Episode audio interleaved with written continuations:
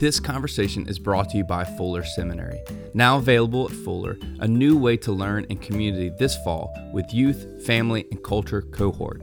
This online cohort offers new students a youth focused pathway within the Master of Divinity, MA in Theology, MA in Theology and Ministry, or MA in Intercultural Studies degree interact with Fuller's world class faculty as part of a tight knit cohort and benefit from tailored course sequences, dedicated cohort advisors, career planning support, and a commitment to whole life formation. For more information, visit fuller.edu backslash youth cohort.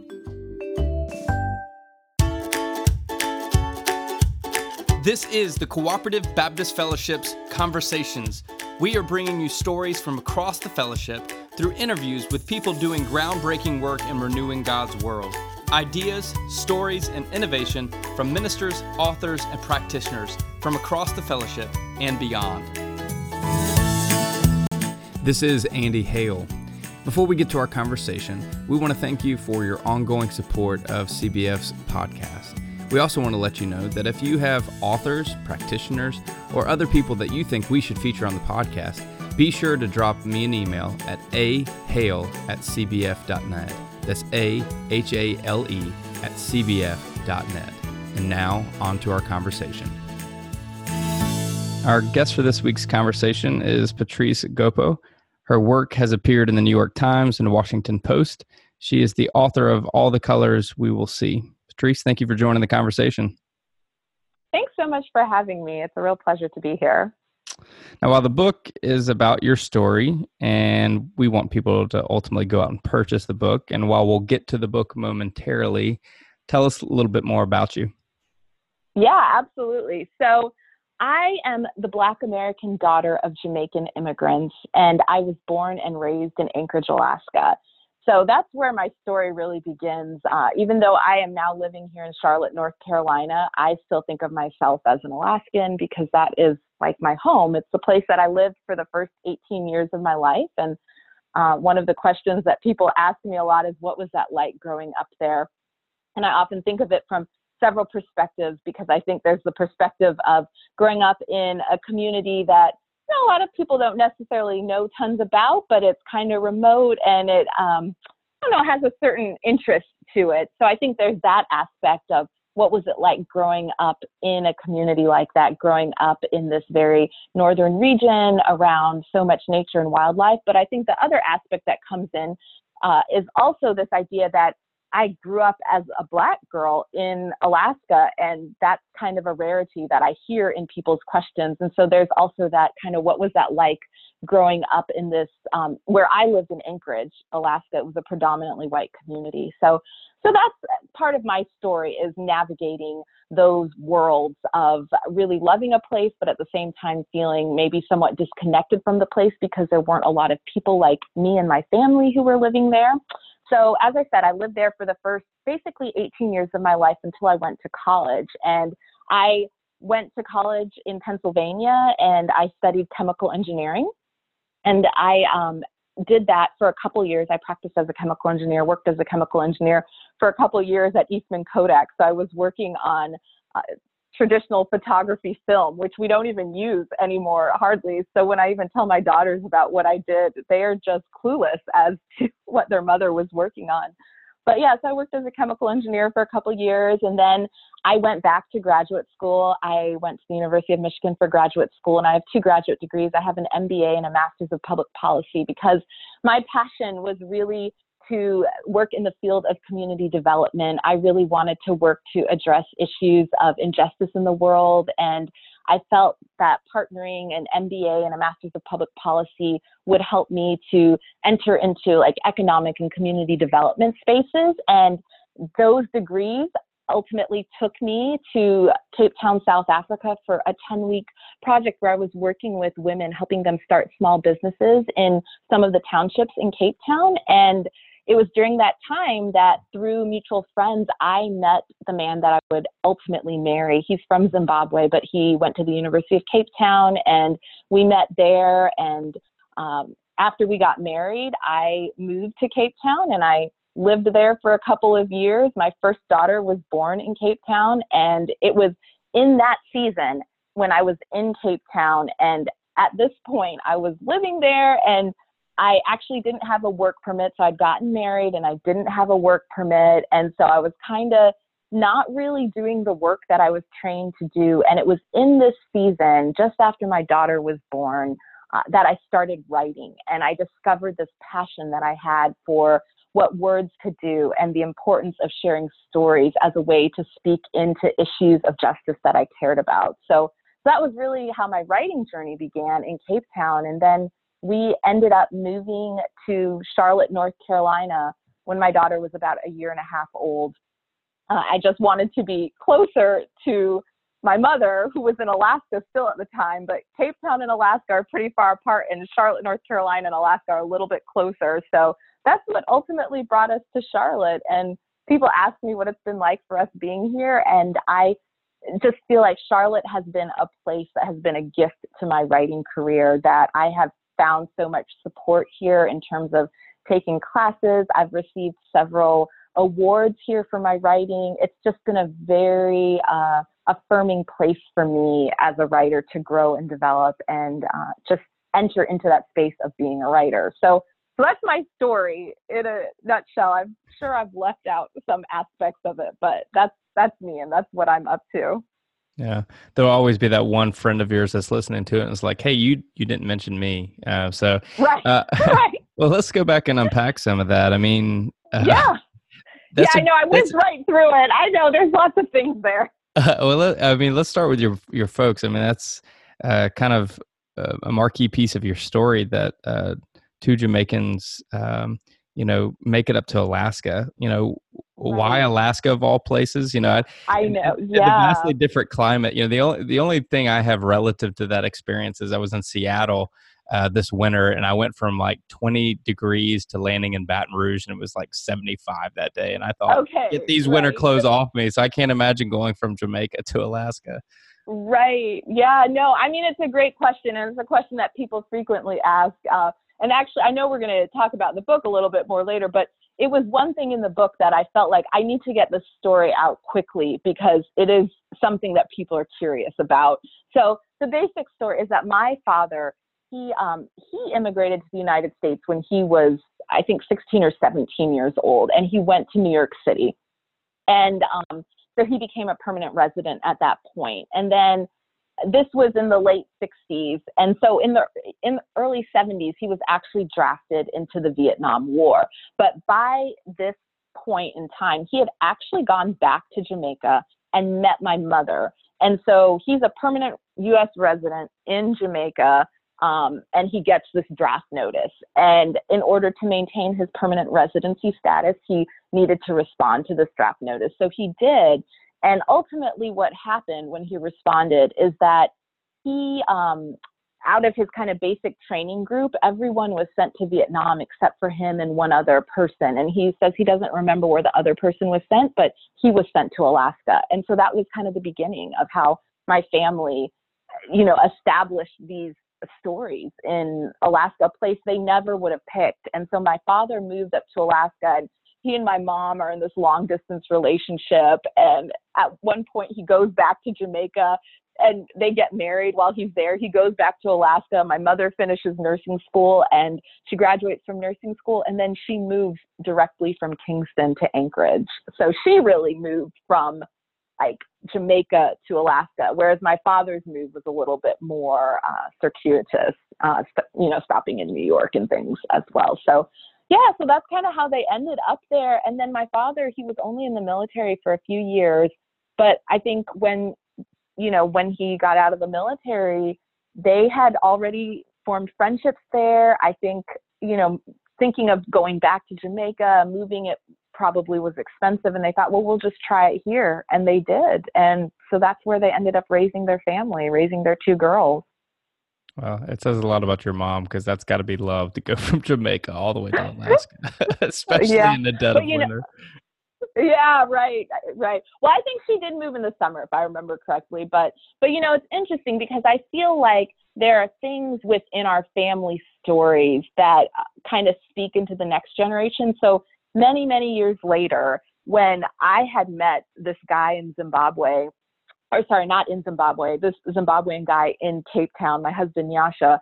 And he was in Cape Town, and I had actually, after I finished my 10 weeks in Cape Town and I'd met him, I'd gone back to Alaska. And so we're corresponding and writing these notes. And I realized that, you know, there, there's a lot of trepidation a mother can feel about her daughter dating someone on the other side of the world. And yet I felt like this was the perfect story for our family because we already had had, had experience with what that could look like. Now, as you said earlier, you know, you studied chemical engineering, uh, you went on to do business and public policy. Um, mm-hmm. And you talked a little bit about that transition into writing, but, you know, uh, what was it about writing that began to um, come alive in you uh, after doing these three degrees that have nothing to do with the work you're doing now. I know, I know, it's true. Um, you know, I will say this. A lot of times when I think about those degrees, you know, think about the chemical engineering, I think about the business and public policy, and I think about the writing now. I think the common thread between all of those is a a sense of wonder and a sense of creativity. I feel like those things have always been part of who I am. Uh, and so it, it infiltrates whatever it is that I'm doing. I think chemical engineering, there's a lot of creativity that's part of that, that I don't think a lot of people think about because we often focus in on kind of the hard sciences that are necessary for engineering. And and I think for me, um, you know, there there was that interest in kind of how things are created, how things work, and that sense of wonder of what we could actually do, what we could actually build. So I think, you know, that was there. I think um, when I think about the business degree and I think about the public policy, I, I really feel like that brought together still the creativity, but also creativity directed at more of a sense of the pursuit of justice in the world. So that was really what was driving that. So then when we arrive at writing now, I know it seems like it's really distant. And yet for me, I actually, in my own head, I can see the connections and how I ended up in this place. I think I have always been a person who has enjoyed words. I mean, even from a very young age, I've kept a journal for many, many years. And my mother gave me an old uh, exam, like an old, like, uh, what would you call it, kind of career assessment that I took in high school. And it was really interesting because uh, kind of engineering and analysis was one of the very high categories, but writing was also one of the very high categories. And so I think to me that just speaks of this reality that we are complicated people. We're, we're complex people. And I think our society is eager to put people in particular categories so we can better identify what we think they are and where we think they should fit. And I think, in a way, my path is trying to say that actually it's not so simple to do that. And um, the person who might love math and science can equally love, you know, how a beautiful sentence flows. Hmm.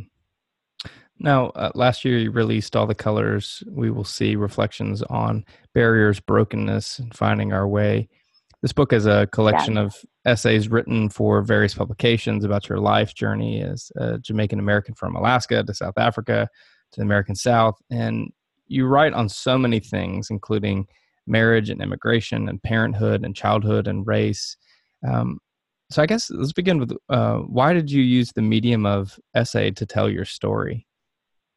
Yeah. So as I was saying earlier, I found writing when I had moved to South Africa and I that was kind of when I first stepped into writing and I I felt like there were these personal stories of my life that I wanted to tell that I was writing about and it was only maybe about a year, year and a half later that I took a writing class and I discovered this form called the essay that I had never really thought much about beyond the essays we learned to write in high school and thinking about, you know, the five paragraph essays or the college entrance essays, but I hadn't really encountered this concept of a personal essay. And I, you know, Andy, I was just taken with it. I thought, oh my goodness, this is what I'm doing. This, this is it. And, and I now actually teach classes about writing essays, and I still see that with my students that they show up in a class and they realize, oh, I've been doing this and I didn't even know what it was called. So, so I think in a way, it wasn't so much that I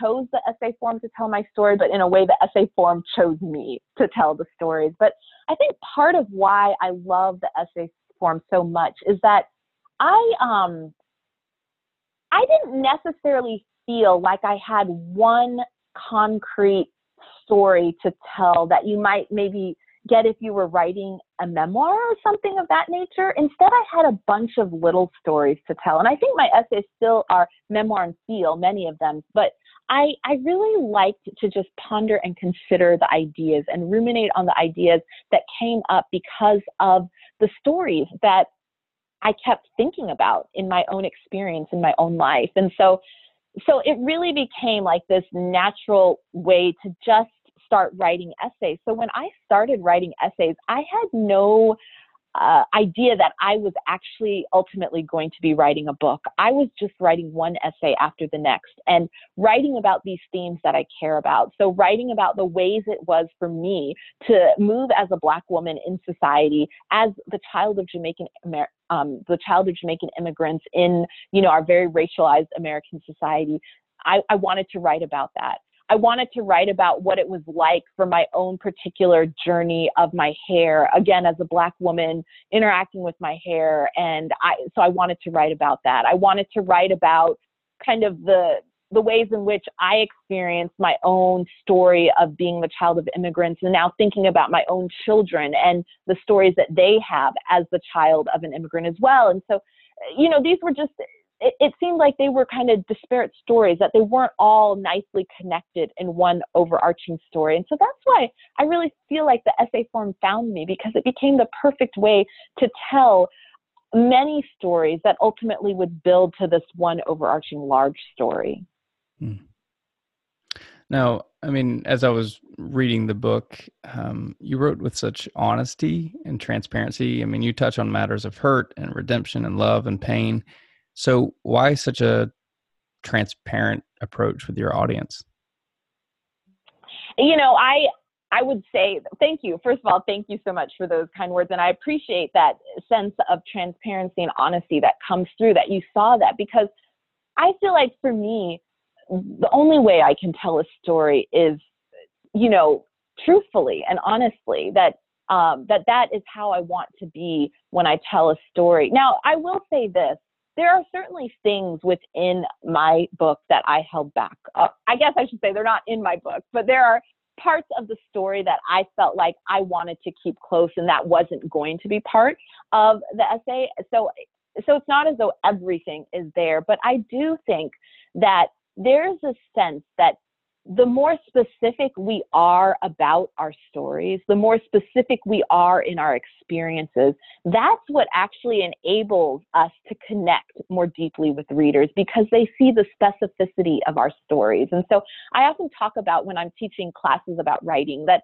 it's within the specificity of our stories that we're able to connect to something that might be universal. So one of the examples I give is there's an essay in the book called For My Husband Driving Down a Mountain and it's about watching my husband, a black man, drive away in the aftermath of several police shootings of black men.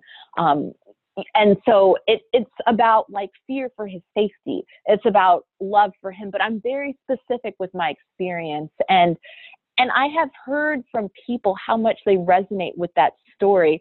People who are not, you know, they're it's not they're not a black woman, they're not a black man, uh, but they're resonating with the story because what I have detailed in the transparency and honesty of that experience is the deep love that I have for the man that I'm married to. And so, what then readers are able to connect with that sense of love that I have for another human being because they also understand what it is love. So I think there's something about transparency and honesty that actually allows us to connect with people's stories. And when we connect with people's stories in this way, that we are then able to identify the things we have in common, but even more to recognize the things that are different, right? That we recognize that actually we're not all living the same experience, that we don't need to just reduce this to the commonality of human experience, because as human beings, we are living different experiences. As a Black woman in America, as my husband being a Black man in America, we are experiencing life in a different way than maybe someone of another race is experiencing life. Well, one of the fascinating aspects of your book is with that transparent tone is that you take us you take us into the experience that many many of your readers, uh, specifically, I would say, you know, white readers, aren't able to experience themselves and the significance of moments. Mm. And, and mm-hmm. uh, you know, mm-hmm. one mm-hmm. dynamic mm-hmm. example of this to me was in the chapter uh, called in the year of O.J. Simpson and Huckleberry Finn. And mm, the chapter's mm-hmm. title gives the context of your 10th grade year, the reading Mark Twain and the O.J. Simpson trial. And you describe the day of the verdict um, like this A collective sigh settled over much of the building. Audible groans pulsed through the school as hordes of students began to file along to their next classes. Two other black students walked past each other in the tight spaces of the hallway. They clapped palms, touching palm reverberated as the girl high fived the boy. Take us into the mm. significance of of this chapter for for your life and for um, your upbringing. Yeah, absolutely. So I feel like this chapter is really speaking to several things. I think it's speaking to the, this idea of what does it feel like to be a black student in a basically white classroom. Uh, even in a classroom where people may want to be sensitive to you know the the experience of others in the classroom but not knowing what it might feel like. So this is part of what i'm talking about in this particular essay that i'm in this classroom in 10th grade. I am reading uh, huckleberry finn and they are that book uses you know uses the n word maybe 200 times and and we're reading this book and i'm having to sit with this. And and realizing as I'm writing this essay that many of my classmates, my teachers, they're they have no full awareness of what this might feel like for me. So I think there's that. I think the other thing that's happening in this essay is that sense of I don't want to say uh, maybe a sense of a lack of power that I have as the student to to necessarily do something about this. Now, I think it's true certainly that some students would have done something, but for where I was in my own like formation of identity and who I was and when I chose to speak up at that point in my life, I felt unable to do something. And and it's interesting because my father has obviously read this book. Well, I don't know, obviously not everyone's parents read their books, but my father has read this book and he said something to me that I wish you would have told us. I wish you would have said something so we could have said something. And and I was saying to him, you know, I didn't even know that that was a choice that I could have in that moment because I think, you know, my parents, they were Jamaican immigrants. So much of their experience was not knowing kind of the history of an experience of being a black american in america. And so they wouldn't have necessarily been aware of you know what might have been happening in the classroom. And so so i think in that sense it's kind of i'm trying to get at that sense of lack of power that i feel there. I think the other thing that's happening in this essay though and you when you read that point about the two students the palms touching as they high five each other there is my own growing racial identity awareness that is happening here. That I am seeing something and thinking, wow, that's something that maybe I could have too, that I could be part of that too. So I think those are all those elements that are going on. There's like that societal thing that's happening, there's that family thing that's happening, even though that's a little less spoken in the essay. And then there's that individual experience that's happening as well. This podcast is presented to you by the Center for Congregational Health. At the Center, we believe God has called and empowered congregations to change the world. For 25 years, center consultants, coaches, and educators have been supporting congregations, clergy, and lay leaders as they meet the ongoing challenges of congregational life, including training ministers to manage transition, helping congregations work through polarizing conflict, coaching clergy to discover and utilize their gifts for ministry, and assisting congregations in discerning God's call to future missions and ministry. Center consultants and coaches don't dispense expert advice. Instead, they recognize the uniqueness of each congregation and work to create the space needed for God's people to discern and follow the leading of the Holy Spirit. Please visit our website, healthychurch.org, to learn more about the center and find the help you need in order to thrive in missions and ministry. Identity matters. And um, what's fascinating for my family is to learn um, about our identity. My mother was adopted, so there's big questions about mm, where mm-hmm. I guess mm-hmm. half of me comes from. Um, right. It was curious enough. Recently, we found out that we have a little French Canadian and Scandinavian in our family, which none of us oh, saw. But but in, in, okay. in the chapter on the degree of, of blackness and, and being me, you wrote, My mother would later dismiss the term African American as too narrow for her. Her sentiment matching words I would read about years later that spoke the ways Americans have generally paid a great deal of attention to ethnic differences within the white race while treating black Americans as if both a racial and ethnic group with no intra intra-racial differences. Take us a little deeper there. Yeah, so I this is something that I try to get at in my book is this idea that to be a black American is not necessarily that we all share one consistent story.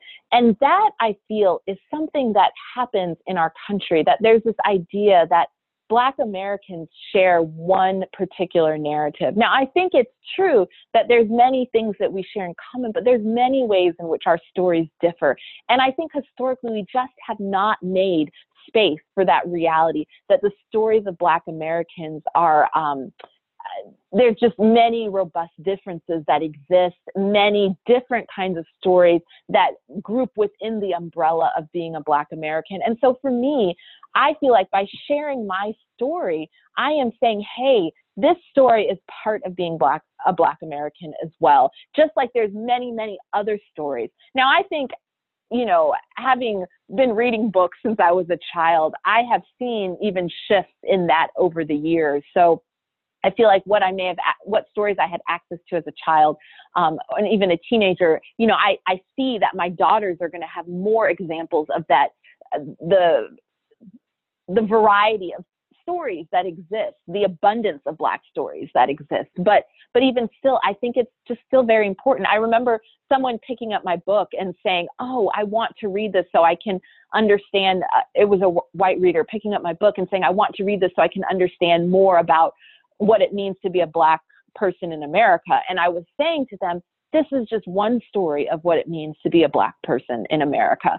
I, I would encourage people to read an abundance of stories because just like there's many different stories within, you know, uh, like that quote mentioned within the white race, there's many different stories in the black race as well too. And so that's part of me telling my story. And you know, I will add there's several essays in the book Uh, maybe four or five, I can't remember how many, that actually inter- that have nothing to do with immigration experiences, nothing to do with racial identity formation, nothing to do with race, race relations. And it was really important to me that those stories were part of this book because I wanted to show that I I am a person with multiple experiences in life that you know, all my stories are not just revolving around race. And so I, uh, so that was important to me that I wanted to include that. I wanted to include stories about my parents' marriage and their divorce and stories about just growing up in Alaska and what that meant. Um, you know, just stories that interacted with my faith more directly. Lots of different stories there. And so I, I feel like ultimately what I believe is we need to make space in the way in which we look at people to recognize that there is complexity within every human being. And the reality is that there are certain racial groups where we have tried to reduce that complexity. And I think that has been just a wrong committed against people. Mm. So, from the book, um, you get asked a lot about race and racial justice you know, as you were talking about here, what aspects of the book do you wish you were asked more about? Um, you know, it's interesting. I, I, so I will say this. I actually feel like I would like to at times talk more about some of the aspects of racial justice in the book. So I, I think a lot of questions that I talk about involve racial identity formation or just identity formation in general. But there are some essays in the book. I think about For My Husband Driving Down a Mountain, which I mentioned earlier and concerns the um, police shootings of unarmed black men. And then the fi- or the second to last essay in the book, An Abundance of Impossible Things, and that concerns living in the South in the aftermath of the Charleston massacre. And I, I think those two essays particularly really deal with racial injustice issues and broken race relations. And I feel like that honestly, as much as people have told me they love those essays and they have been valuable to them, I find that those are not essays that get talked about as much. And I don't know if it's that people are more nervous to engage in those topics or, um, I, you know, I'm just not sure, Andy. But but actually, I, I think those are things that I feel like I would like to be speaking into more, addressing more. That sometimes I feel like conversation can get very wrapped up in the idea that we all have identity stories and it's important for us all to know our identity stories and i and while i think that's very much true i don't necessarily feel like that is all of what my book is well story is is core to the book. I mean obviously it is a composition yeah. of, of your stories. You know so i wonder as you've been um, navigating uh, readers with this that um, you know how how would you express or how would you challenge people? How would you encourage people to to share their story with others?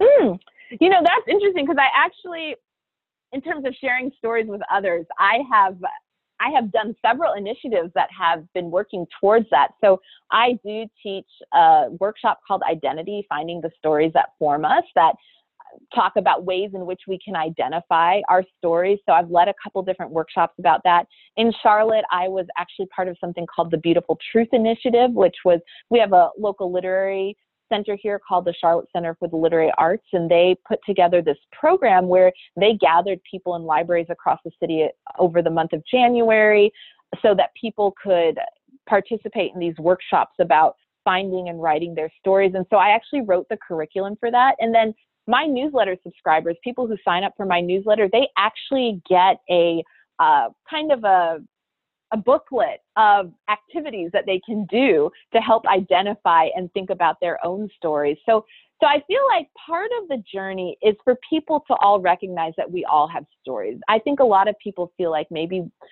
eh, just writers have stories or they don't necessarily spend a lot of energy thinking about their stories. So so that's really something that in the aftermath of this book publishing that I have been trying to speak about more, uh, invite people to consider their own stories. Uh, and like I said, I created this booklet of activities to help people think about their own stories. But in terms of sharing stories and where we do that, I think part of it is choosing to maybe share stories when we're with the people we care about, whether it's you know, around a dinner table and just making space to ask questions that allow people to engage with their stories, or just taking a few extra minutes to to sit with someone and listen to their stories. Um, and I, I, feel like in this way, we we are better people as we hear and understand um, people's different experiences. That we we feel like we are able to maybe see something differently about the world than we did before because of people's stories that they share